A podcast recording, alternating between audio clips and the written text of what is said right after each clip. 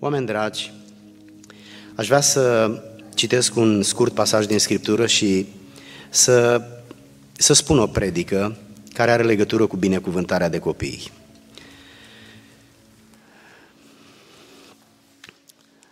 Am pasiune să țin predici legate de familie, pentru că ele mă reprezintă mult. De fapt, nu mă reprezintă pe mine. Reprezintă un foc al meu, să nu spun un of, că nu stă frumos. Proverbe, capitolul 22, versetul 6. L-am mai citit de câteva ori în ultimul timp, însă este un principiu din care poți pleca cu multe învățături, lucru care se potrivește cu experiența din această seară. Proverbe 22 cu 6. Este unul dintre celebrele versete care au legătură cu educația părinților pentru copiilor. Învață pe copil calea pe care trebuie să o urmeze și când va îmbătrâni nu se va abate de la ea. Amin. Oamenii lui Dumnezeu, vă rog frumos să vă reașezați.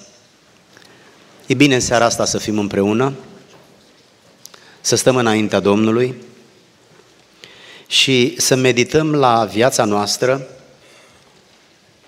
viață care într-o mare măsură este dedicată lui Dumnezeu, iar dimensiunea spirituală este prioritară pentru noi.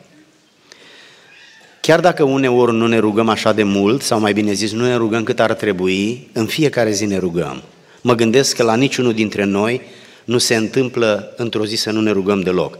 Ar fi de-a dreptul ridicol să mai venim aici. Dar oricât de mult ne-am ruga, nu ne rugăm suficient. În seara aceasta vreau să, țin, vreau să țin o predică pe care am numit-o Lanțul slăbiciunilor în educația copilului. Predica aceasta este puțin mai incisivă, este puțin mai confruntativă, dar este puțin și mai educativă. Îmi place să cred că se va potrivi pentru marea majoritate a părinților, sau cel puțin va avea rolul să bată la porțile gândirii, să deschidă mintea oamenilor cu privire la ce înseamnă să fii părinte. Unii dintre noi am fost părinți mai de mult, nu mai suntem acum, și acum înțelegem mai bine ce înseamnă să fii părinte, pentru că a fi părinte se învață prin experiență. A fi părinte în uh, anul 2023 este foarte diferit cu a fi părinte în anul 1990, 95 și chiar 2000. Să nu vorbesc înainte de 90. Lucrurile s-au schimbat mult, atât de mult încât părintele știe ce are de făcut după ce copiii se fac mari, se căsătoresc și pleacă de acasă. Ăsta este unul dintre paradoxurile existenței noastre. Învățăm să fim și să facem când nu mai avem timp să fim și să facem. A fi un părinte bun nu înseamnă a face întotdeauna lucrurile bine. Puteți să procesați? A fi un părinte bun nu înseamnă că întotdeauna faci lucrurile bine. Nu ți iese. Asta este valabilă și cu predicatorii și cu pastorii. A fi un pastor bun nu înseamnă că întotdeauna faci lucrurile bine. A, a fi o gospodină bună nu înseamnă că întotdeauna faci lucrurile bine. Oamenii nu fac, nu fac întotdeauna lucrurile bine. Nimeni nu poate învăța să fie părinte, așa cum spuneam, decât prin experiență. De aceea, primul copil e un fel de mentor al părintelui. Cea mai mare provocare pentru un părinte nu este să gestioneze comportamentul copilului, ci e să-și gestioneze propriul comportament. Pentru că atunci când copilul ne enervează, vă mai aduceți aminte cum ne comportăm? Și după ce ne liniștim, venim iar cu sfaturile peste el. Cel mai greu lucru în creșterea și educația unui copil este să ne controlăm noi înșine vorbele și acțiunile. Pentru că în situația în care nu ne, nu ne controlăm vorbele și acțiunile, copilul își pierde respectul față de noi și atunci când îi spunem lui cum să se comporte, lucru pe care îl contrazice stilul nostru de viață, copilul nu zice nimic, că așa, așa e copilul, să-i fie frică și să nu zică nimic. Dar când se face mare, dacă nu zice, măcar gândește. Una dintre resursele care este pe cale de dispariție în viața noastră, în generația aceasta, este timpul. Nimeni nu mai are timp. Eu trăiesc uh, o dilemă destul de mare pentru că nu pot să înțeleg de ce nu mai am timp. Am încercat să mă gândesc. Anul ăsta a fost anul cu cel mai puțin timp. E o noapte pe săptămână în care nu dorm absolut deloc, pentru că am ceva de făcut și nu pot să fac ziua, n-am timp să fac ziua. Și uh, în fiecare, în fiecare joi noaptea, de la începutul anului până acum, nu am dormit, cred că nicio noapte. Încerc să-mi dau seama unde e timpul de altă dată. Nu mai am timp. Îi întreb pe oamenii de vârsta mea și pe oamenii mai în vârstă dacă sunt tot la fel și cam toți îmi spun același lucru. Carmen îmi spune că s-a micșorat timpul. Și eu îi arăt ceasul, care tot 60 de secunde un minut, 60 de minute o oră și 24 de ore o zi. Nu s-a micșorat. Are legătură cu noi, nu cu ceasul. Aș vrea din textul acesta în această seară, fiind în contextul familiei și în mod deosebit al influențării copiilor, aș vrea să spun câteva lucruri care au legătură cu lipsa de timp. Lipsa de timp fiind un generator de problemă. De aceea am numit predica lanțul slăbiciunilor.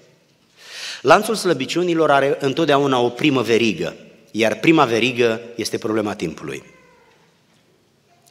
Conștienți că nu mai avem timp, încercăm să facem timpul care este scurt cât mai plăcut posibil. Haideți să, să spun asta sub formă de poveste. Fiind foarte ocupați, muncim mult. Uh, probabil că dacă lucrăm, cineva are grijă de copil. O babysitter sau cineva din familie. În America mai rar cineva din familie, pentru că bunicii au rămas în țara de origine. Și ne întoarcem seara acasă, sau chiar dacă suntem acasă, suntem extrem de ocupați. Și avem o frustrare că nu mai avem timp să petrecem cu copiii. Ne gândim la copilăria noastră, cât era ziua de mare. Țin minte la veri, zilele alea de vară din vacanța de vară. O zi era cam cât două săptămâni de acum. Nu se mai termina. Era lungă, lungă, lungă, lungă ziua. Și ne întrebăm unde zilele alea. Pentru că nici nu, se fa- nu ni se face bine foame după ce am terminat breakfast că ne pregătim de dinner. Ziua trece foarte repede. Și fiind conștienți că nu mai avem mult timp, nu mai oferim cantitate de timp, atunci ne vine în minte o soluție de rezervă. Facem timpul scurt de calitate. Nu mai avem timp mult, nu mai e cantitate, dar încercăm să oferim calitate. Și încercăm timpul scurt pe care îl petrecem cu copiii să fie un timp de calitate. În momentul în care facem lucrul acesta, noi avem în minte că ne recompensăm față de, ne revanșăm față de copil. Îl recompensăm pe copil. Adică, copile, nu am trei ore să-ți dau, dar îți dau 15 minute, dar de calitate. Marea problemă este că părintele, pentru a avea un timp de calitate cu copilul, trebuie să cedeze din limite. Fiecare părinte are anumite limite față de copil și îi spune n-ai voie asta, n-ai voie asta și n-ai voie asta. În momentul în care ne propunem să avem un timp de calitate, de 15-30 de minute, maxim o oră, trebuie să lăsăm limitele la o parte. Că ce timp de calitate mai e ăla cu bă, nu mai e timp de calitate. Și atunci, ca să facem timpul de calitate, încercăm să eliminăm limitele și granițele pe care le-am pus copilului. De pildă, nu ai voie să mănânci înghețată la ora aia, seara sau eu mai știu ce reguli are fiecare. În casele noastre sunt multe reguli, de tot felul, în funcție de părinți, în funcție de context, în funcție de cultură.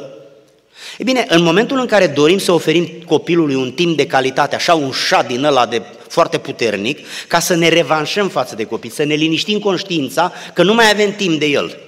Atunci încercăm să facem timpul de calitate, dar ca să fie de calitate, trebuie să nu mai stăm cu mustrarea în capul copilului. Și atunci ne retragem, punem regulile jos, granițele și limitele și pur și simplu în alea 15-30 de minute o oră, copilul are voie la tehnologie, are, nevo- are voie la înghețată, are voie să facă absolut orice, pentru că stai timp de calitate. Nu mai oferim cantitate, oferim calitate. Marea problemă este că renunțarea la limite are rolul să evite conflictul. Pentru că dacă insistăm pe limite în timpul de calitate, timpul nu mai e de calitate pentru că apar conflictele.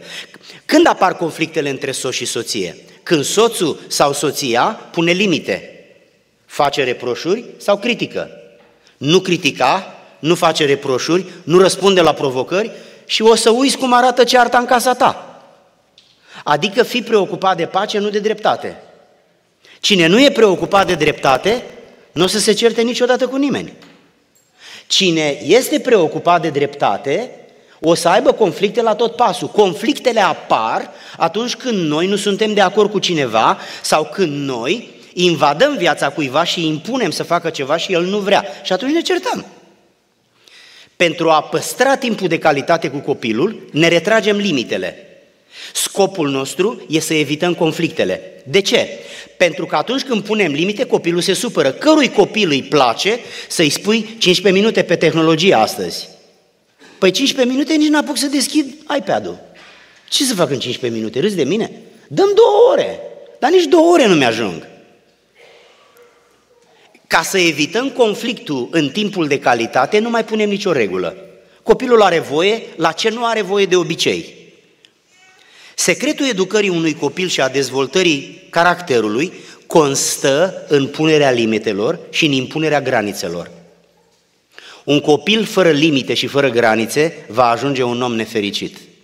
Pentru că dacă nu învață în copilărie că în lumea în care trăiește există reguli, șeful va fi nemulțumit de el, nevasta se va gândi la maică sau cu ce s-a ocupat, iertați-mi îndrăzneala de a spune treaba asta, când, când ai de-a face cu o persoană care, nu l-a care n-a învățat-o nimeni, reguli și granițe, pur și simplu omul ăsta este, este greu de gestionat relația cu el. În felul acesta copilul învață să fie om și să se poarte între oameni. Stabilirea granițelor presupune însă apariția conflictului și copilul se luptă cu timpul, se luptă tot timpul cu limitele.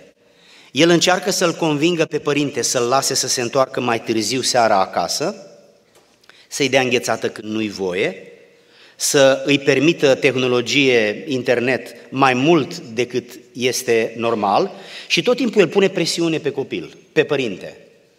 Punând presiune pe părinte, părintele își dă seama că dacă cedează, copilul ăsta se duce nicăieri și încearcă să țină la limite și la granițe. Și dintr-o dată conflictul este acolo. E, în timpul de calitate, părintele vrea să nu fie conflict, că dacă e conflict nu mai e timp de calitate. Și atunci, el nu numai că nu mai oferă cantitate, nu mai oferă nici calitate, nu mai oferă nimic. Și atunci el este între două rele. Îi oferă copilului timp de calitate renunțând la limite? Sau renunță la limite și îi oferă copilului metode de a evita limitele? Haideți să ne gândim la următorul lucru. Dulciurile, tehnologia, culcatul târziu, respectarea promisiunilor, asumarea responsabilităților, toate acestea sunt limite pe care noi le trasăm copilului. Părintele care nu pune limite în procesul educării poate să aibă mai multe scuze. Haideți să ne gândim la câteva dintre ele. Sunt prea obosit, am avut o zi grea, am venit acum acasă, am nevoie de liniște, nu mai stau să am o discuție cu el, că din nou a făcut ce nu era voie. Las că-i zic mâine. Și mâine o să fii tot obosit, că tot acolo lucrezi. Un alt motiv, timpul pe care îl petrec cu copilul meu vreau să fie un timp de calitate. Nu-mi pot permite acum să-l cert, că dacă îl cert, nu mai este un timp de calitate. Eu dacă vreau să spun ceva bisericii așa mai greu de auzit, nu pot să spun oricând. Nu pot să spun oricând, imaginați-vă că nu pot să stau în capul dumneavoastră toată ziua cu... Nu se poate. Pentru că începe biserica să devină un loc unde nu prea mai vreți să veniți. Așa se întâmplă cu un părinte. Sau o altă scuză, nu vreau să rămână copilul cu amintirea că eu am fost un părinte restrictiv, foarte exigent, sau destul au fost părinții mei cu mine așa, au ce bătaie am mâncat eu. Nu vreau copilul meu să fie așa. Dar cum vrei să fie copilul? Cum nu vrei, ai spus, dar vrei să ne spui și cum vrei să fie? O altă scuză. Un sistem de educație fără limite este permis doar în vacanță. Când te duci în vacanță, acolo ar trebui să nu pui nicio limită. Înghețată câtă poate să mănânce, Dacă se culcă mai târziu, nu-i nicio problemă că a doua zi nu merge la școală. Vacanța trebuie să fie o excepție de la reguli. Vacanța, excursiile, orice lucru care seamănă cu o vacanță. Dar viața obișnuită nu poate să fie ca în vacanță. Că cine? Numai Bill Gates trăiește în vacanță tot timpul. Noi nu putem să trăim așa. Relaxarea regulilor pentru evitarea conflictului întotdeauna funcționează doar pe moment. Dacă îți încalci regulile pe care le-ai pus, doar pentru ca să nu intri în conflict cu copilul și să nu spui, mă, copilul ăsta o să zică că eu nu ca părinții celorlalți colegi ai lui. Numai eu sunt așa. Poate copilul vine și spune, și asta este manipulare directă și fățișă. A, păi tu ești cu românismul, așa a fost în România. Dar el de unde știe cum a fost în România?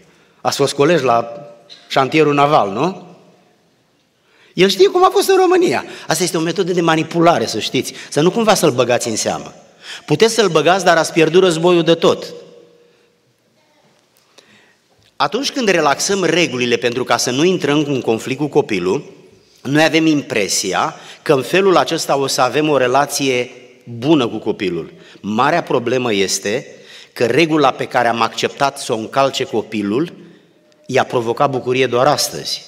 Mâine, dacă vreți să fie la fel de bine, trebuie să mai acceptați încă o regulă să fie încălcată. Ăsta este ca drogul. Ăsta nu se termină niciodată. Regula insuficienței permanente. Copilul va testa întotdeauna limitele pe care le pune părintele. Și va pune presiune pe părinte ca să facă regulile negociabile.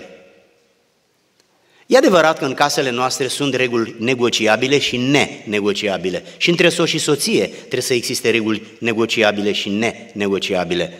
Dar atunci când vorbim despre părinte, trebuie să știm că întotdeauna copilul are un singur obiectiv, să pună presiune pe regulile casei, pe limitele și pe granițele pe care noi le-am pus. Și ori de câte ori noi acceptăm, îi oferim un exemplu al faptului că există soluții, există posibilitatea să pună regulile la o parte, doar să găsească strategia potrivită. Când unui copil este, îi este permis să încalce o limită, el va înțelege că orice limită poate fi încălcată dacă găsește o metodă potrivită. El are multă speranță când îi este permis să încalce o regulă a familiei. Văzând că e posibil să încarce o limită, copilul va pune și mai mare presiune pe părinte pentru ca să încalce și următoarele limite care încă mai sunt în picioare. Între părinte și copil este un război ca între șef și muncitor. Șeful ar vrea să plătească cât mai puțin și să scoată untul din bietul muncitor, iar muncitorul ar vrea să muncească cât mai puțin și să scoată banii din bietul șef. E o luptă teribilă între ei. Unul vrea să muncească muncitorul, iar celălalt vrea să-l plătească șeful. Copilul vrea să strice toate regulile, iar părintele vrea să păstreze toate regulile. A ceda pentru a evita un conflict, pe termen lung duce la conflicte și mai mari. Părintele care crede că a ceda din reguli, din limite, din granițe, pentru ca să nu mai aibă așa multe conflicte cu copilul, trebuie să afle că conflictele se vor înmulți. De ce? Copilul va înțelege că dacă pune presiune pe el, părintele va ceda. Și atunci va începe să pună presiune cât mai mare. Se închide în dormitor, nu mai face ce îi spui, stă tot timpul mofturos, lucru care te enervează. Și atunci încerci să-l îmbunezi, încerci să-i faci pe plac. În această situație, părintele simte că pierde controlul. În această situație se simte amenințat, epuizat, nesigur și chiar frustrat. În această situație, probabil că va ajunge să aibă un comportament nepotrivit. Va începe să țipe, probabil să, să se comporte într-un mod nedemn și lucrul acesta este tot în defavoarea lui. Pentru că își pierde din respect, își pierde din balanță. De cele mai multe ori părinții cedează limitelor datorită sentimentului de vinovăție pe care îl încearcă. Care e sentimentul de vinovăție al părintelui? Mă, muncesc prea mult și nu fac timp de copii. Sentimentul acesta de vinovăție îl are fiecare om din generația noastră. Mă, nu fac timp de copii. Le dau bani, le dau oportunități, vacanțe, lucruri materiale, dar nu mă dau pe mine, pentru că lucrurile materiale trebuie să le plătească cineva. Și atunci le plătesc eu. Dar cu ce le plătesc? Cu absența mea veșnică de acasă. Și atunci începe, începem să fim vinovați. Îmi pare rău că nu mai pot sta cu copilul meu. În momentul în care punem problema în maniera asta, devenim victime ale copiilor. Pentru că datorită acestei vinovății, noi încercăm să ne revanșăm. Și vrem să oferim șaturi de calitate. Dar în momentul în care oferim șaturi de timp de calitate, eliminăm regulile pentru ca să păstrăm calitatea. Copilul vede că se poate să elimine regulile și atunci, dintr-o dată, învață strategia. Și începe războiul. Apoi, încă un lucru pe care vreau să-l introduc este următorul. Riscul inconsecvenței părinților. Ce vreau să spun? Prin anii 1930 a existat un psiholog pe care îl cheamă Skinner. Ar, ați face bine dacă v-ați face într-o zi timp cam o oră să intrați pe Google și să citiți despre el. Cine a fost el și ce a făcut? El a fost un psiholog și el a vrut să vadă cum se creează obiceiurile la animale, sperând că asta îl va ajuta să, se, să înțeleagă cum se dezvoltă un obicei la oameni. Și atunci el a construit o cutie în care exista anumite lucruri bune de mâncat pentru animale. Și exista un fel de pedală pe care dacă animalul o atingea, cădea o boabă de grâu dacă era pasăre sau ceva dulce dacă era un animal.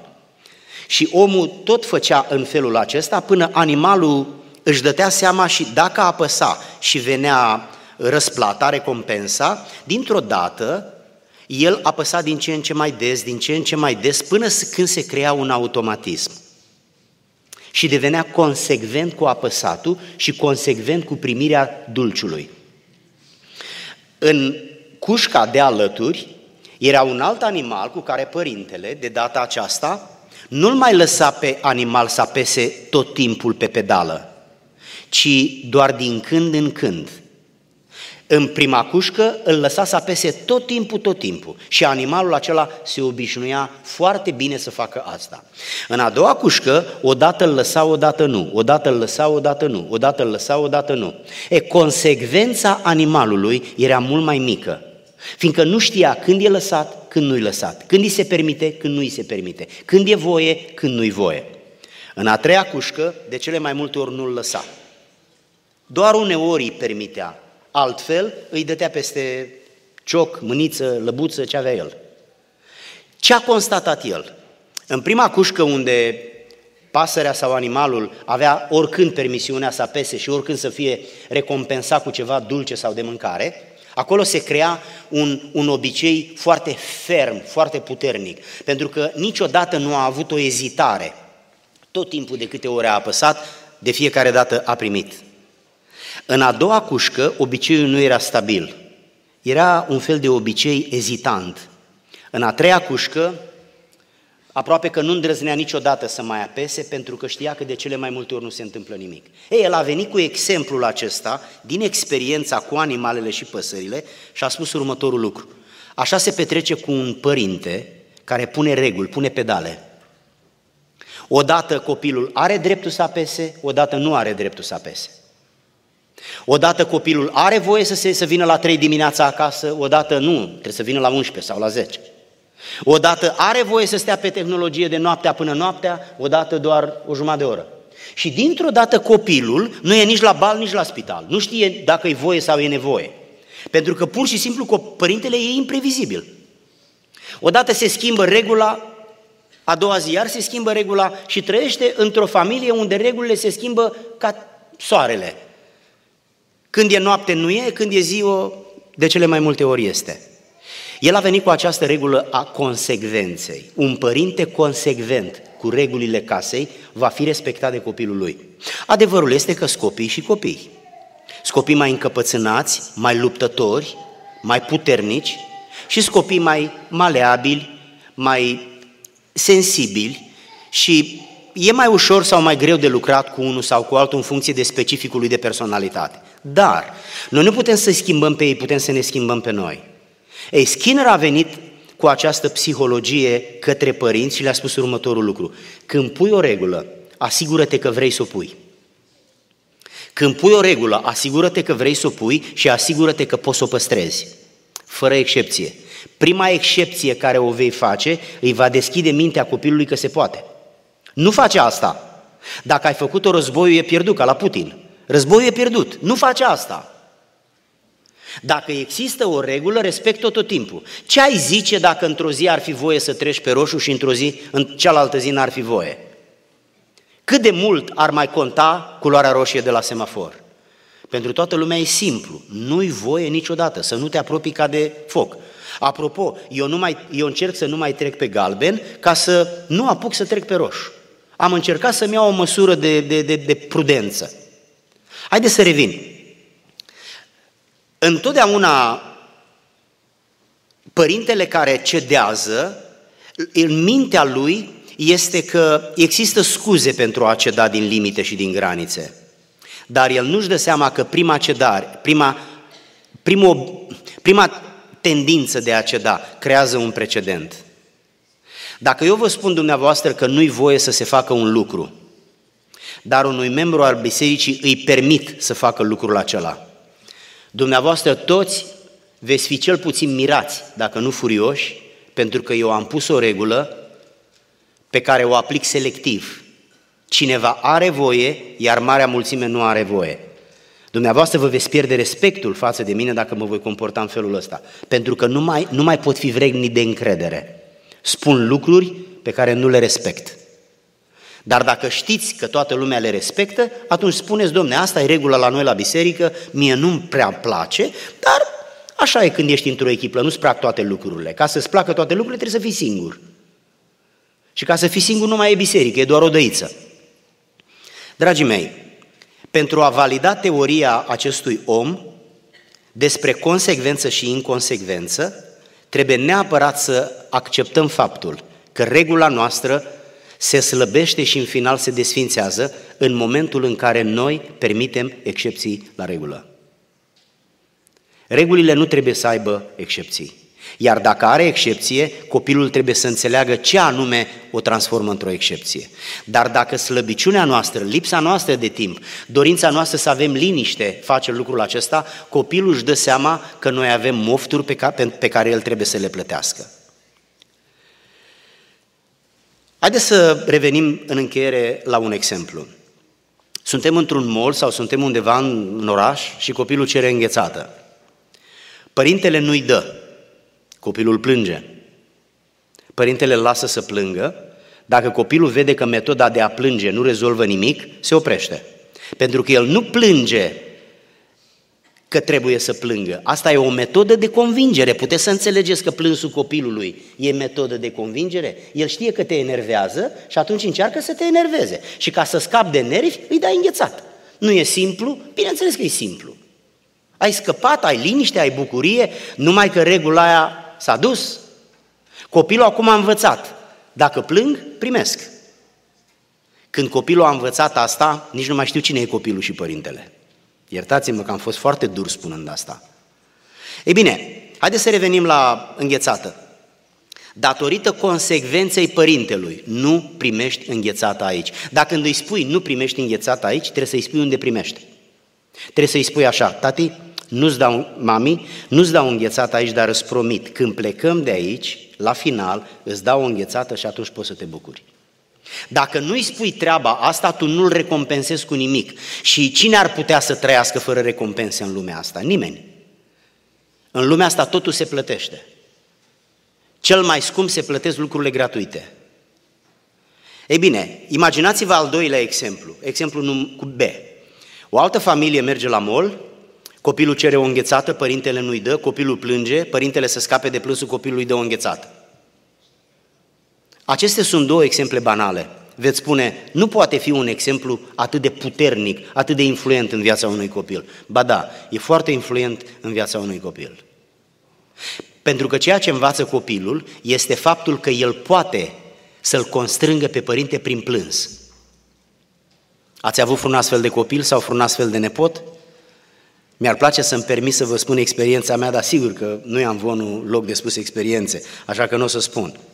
Închei spunând următorul lucru. Inconsecvența părinților întărește comportamentul dificil al copiilor. O să mai repet, inconsecvența părintelui, adică când e da, când e nu, îl face pe copil dificil și neascultător, pentru că copilul speră și astăzi să cedezi. Și atunci nu te lasă până nu cedezi. Te sâcâie, te enervează până spui, ia mănâncă două și lasă-mă în pace că mi-ai, mi-ai, mă stresezi.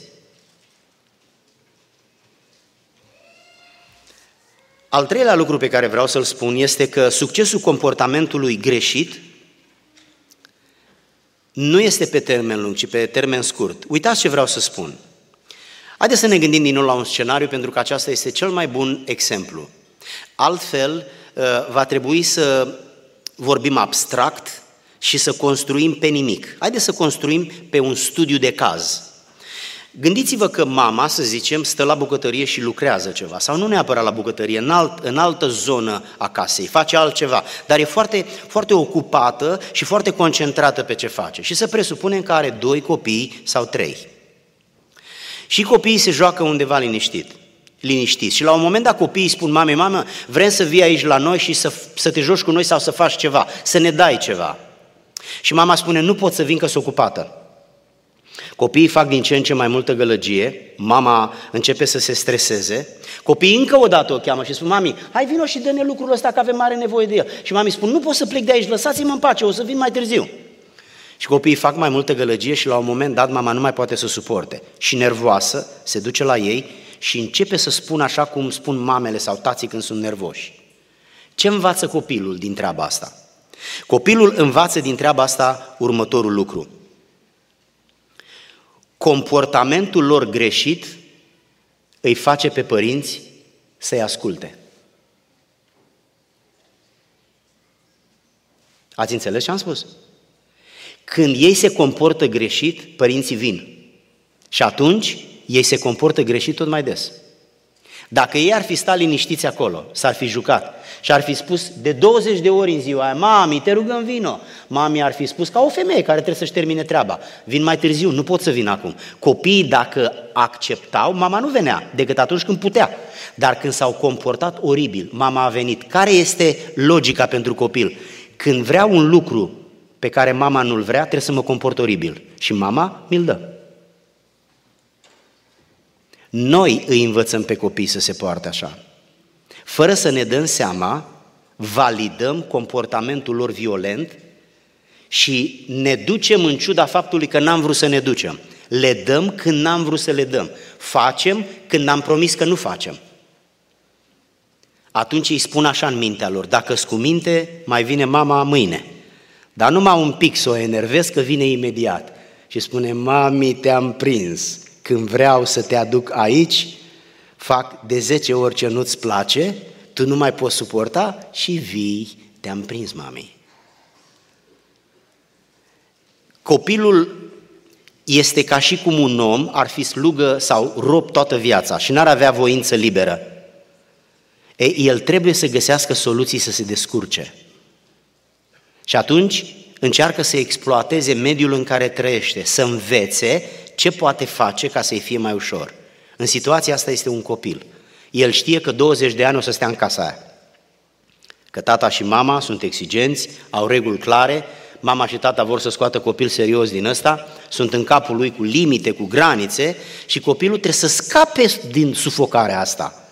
Și atunci învață. Dacă țip și o enervez pe mama, devine o excepție. Dacă plâng, devine o excepție. Copilul va face ceea ce te enervează, știind că asta este metoda care te face să te răzgândești. Atunci când citim în Biblie, învață pe copil care care trebuie să urmeze. Noi toți avem intenția să facem asta. Nu ce trebuie să facem e problema, ci cum. Pentru că în timp ce facem asta, ne confruntăm cu copii care de care mai diferiți. Dacă sunt fetițe au un anumit specific, dacă sunt băieței au un alt specific. Dacă sunt mai liniștiți, mai introvertiți, fac prostioare într-un fel, dacă sunt mai dinamici, mai extrovertiți, mai gălăgioși, fac prostioare în alt fel. Un copil nu poate fi un adult, că nu s-ar mai face mare. Adulții nu se mai fac mari. Ei rămân așa pentru restul vieții. Ce am vrut să subliniez în predica din această seară, frați și surori, am vrut să punctez trei lucruri care sunt extrem de practice. Și în concluzie vreau să le repet. Dacă noi ne lăsăm constrângi de copii, copiii vor face un obicei din a ne constrânge. Dacă dușmanul vede unde ai o slăbiciune, acolo te va lovi întotdeauna. Dacă știe că dacă îți dă peste piciorul drept, ăsta a fost frânt odată, ai avut probleme cu el într-un accident, numai acolo te va lovi. Că acolo dacă te lovește odată, caz jos. Dacă te lovește în ăla sănătos, trebuie să te lovească de 100 de ori ca să, nu, ca să te prăbușești. Copilul îți vede vulnerabilitatea. Știe că te enervezi, că ai nevoie de liniște și atunci intervine cu gălăgia, indiferent că e plâns, indiferent că este orice altă metodă, se joacă foarte gălăgios, lucru care te deranjează. Lucrurile astea copiii știu bine. Nici nu vă imaginați cât de bine ne cunosc copiii. Uh, anul ăsta am fost uh, în România cu nepoțelul meu mai mare. Am vrut să le expun la, la, la misiune, la, la viața asta. Și am putut să-l cunosc. Pentru că am dormit, am mâncat, am fost în aceeași mașină trei săptămâni. Și am putut să-l cunosc mai bine. Știți ce am observat printre altele? Numai asta vă spun, că nu vă interesează pe dumneavoastră de relația mea de familie. Am observat următorul lucru. Ăsta este un om un pic mai mic. Dar e om. Dar foarte puțin mai mic decât mine. M-am mirat ce discernământ are copilul ăsta. Eu nu l-am văzut până acum, așa că n-am avut timp. Este un om în toată regula, e aproape un adult decât că e cam începător. Știe tot și este un mare manipulator.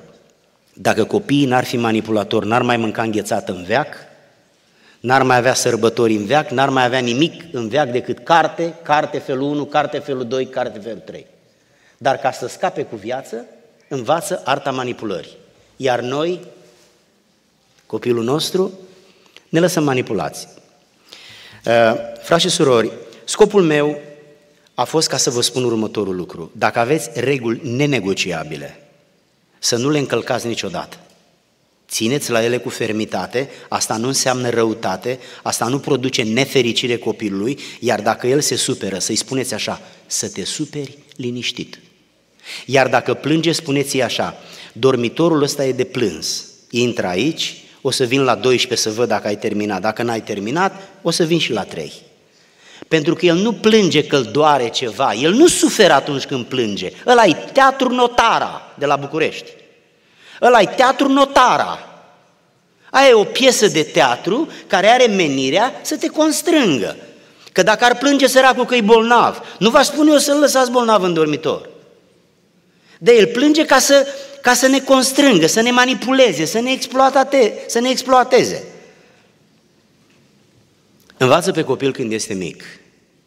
Dacă îl învățăm pe copil când este mic așa, când se va face mare, va avea mai multă responsabilitate în profesia lui, în cariera lui. Va ști cum să se comporte mai bine când se va căsători. Mea să știți că una dintre marele probleme când se căsătoresc este că fata constată că băiatul nu e așa de harnic pe cum a crezut ea și nu e așa de priceput. Și atunci apar neînțelegerile, reproșurile, conflictele. Foarte mulți copii și mai ales băieți ajung să se căsătorească înainte să treacă prin această școală a vieții. În România se făcea armată și te târai pe sub paturi și pe toate izlazurile de pe fața pământului și un caporal sau un fruntaș din ăla te băga prin toate bâltoacele și când te întorceai acasă, te întorceai cu un pic de experiență, pentru că ai fost constrâns să suferi. Aici nu mai există niciun pic de suferință. Frigiderul e plin de de-abia mai stă ușa închisă, tata pune la dispoziție tot ce este nevoie, iar micuțul nu știe de nicio regulă, dar de niciuna. Asta nu înseamnă bine pentru copil. Asta înseamnă un viitor în care alții îl vor suporta greu. Pentru că nu are chef de treabă, pentru că nu are viziune, pentru că nu știe și fără dacă odată nu e aer condiționat, nu trebuie să sun la 911, nici chiar așa pentru că nu e aer condiționat într-o zi. Domne, nu e, nu e. Mai sunt vreo 10 oameni pe planetă care trăiesc fără aer condiționat. Cu cât sunt mai multe lucrurile de care suntem dependenți, cu atât șansa de a fi nefericiți este mai mare. Cu cât suntem mai independenți și putem să stăm, dacă e cazul, și fără. Vă aduceți aminte ce a spus Pavel? Gândiți-vă cât de departe e afirmația asta de generația copiilor noștri. Știu să trăiesc în belșug și știu să trăiesc în lipsă. Copiii noștri știu să trăiască în belșug, sigur, 100 de procente. Credeți că știu să trăiască în lipsă? Îmi veți spune, dar de ce trebuie să învețe asta? Ca să se formeze ca oameni. Să se formeze ca oameni. Să aibă echilibru în viață. Să fie dârzi. Închei cu o întâmplare pe care am mai spus-o aici în baptistier. Uh, acum nu o să mai spun numele, cei care n-ați fost atunci, cel puțin dumneavoastră, nu veți ști.